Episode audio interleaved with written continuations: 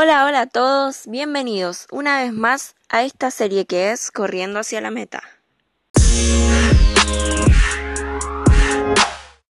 Este podcast es diferente a todos los demás podcasts que hice, porque hoy voy a dar cuenta de un poco lo que fue el recorrido de taller de práctica 1 del profesorado de primaria que yo estoy haciendo.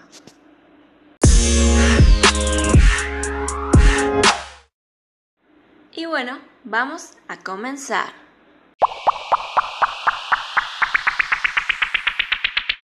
En la primera clase dimos una interrogante muy interesante que no podía dejar de plantear el día de hoy.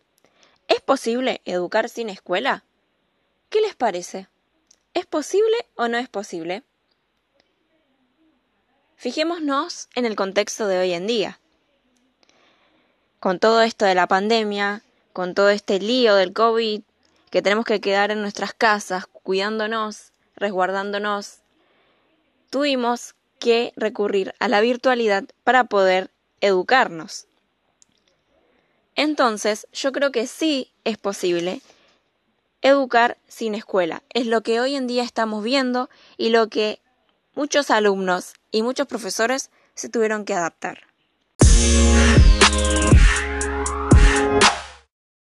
Propuestas más lindas que tuvimos que realizar fue la biografía escolar, en la que tuvimos que hablar un poco lo que fue nuestro paso por la primaria, la secundaria, y también tuvimos que mostrar algunas fotos que pudiéramos haber encontrado de ese paso por la escuela.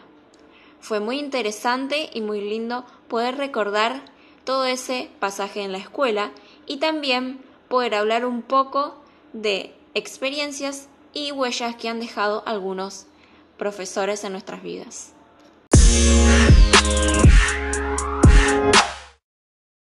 Hay que tener en cuenta que estas huellas no solo se dan de forma positiva, sino también se pueden llegar a dar de forma negativa.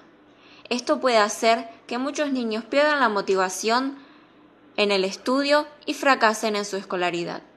Por eso es muy importante que el maestro pueda motivar a cada alumno a seguir estudiando y que pueda encontrar en cada niño ese interés para poder aprender.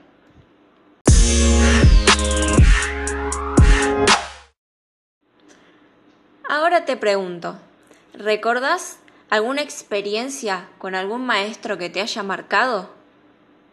Esta marca ¿Fue positiva o fue negativa?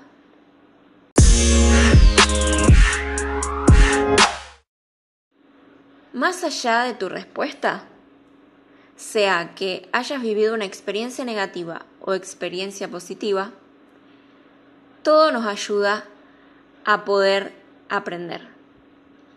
Podemos tomar esas experiencias negativas y hacer todo lo contrario, Muchas veces cuando nos dicen que no podemos alcanzar algo, tenemos que demostrar que sí podemos alcanzarlo. Te animo a que puedas seguir en tu carrera y que puedas seguir con todas las pilas y con todas las ganas y que no te ahogues en un vaso de agua. Por eso sabes que acá siempre están mis tips para que puedas escucharlos y te puedan nutrir en tu paso por la facu.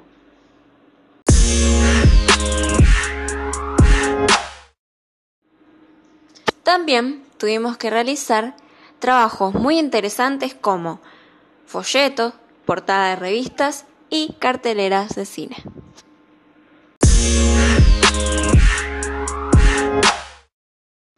Estas propuestas son muy interesantes ya que nos invitan a poder usar plataformas diferentes para poder hacer más dinámico todo esto de la virtualidad.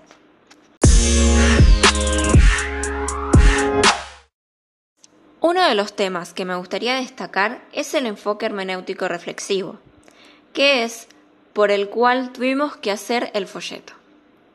Es donde el docente usa su creatividad y cambia su práctica para adaptarse a los diferentes contextos y situaciones que se le presenten.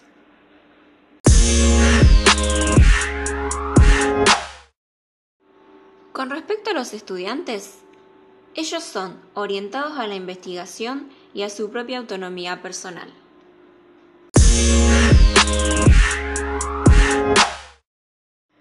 Una de las últimas actividades realizadas fue la cartelera de cine, en la que tuvimos que ver documentales de Paulo Freire, Gabriela Mistral y José Carlos María Tegui. Tuvimos que plasmar brevemente la biografía de cada pedagogo y algunos aportes que hicieron a la educación.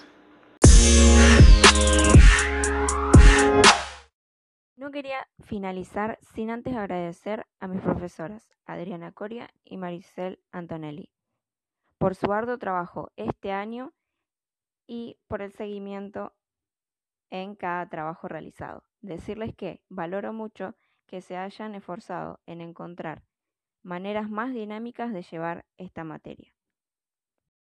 Y bueno, gente, me despido hasta la próxima semana. Ya saben que yo soy Damaris Ortiz y esto es Corriendo hacia la meta.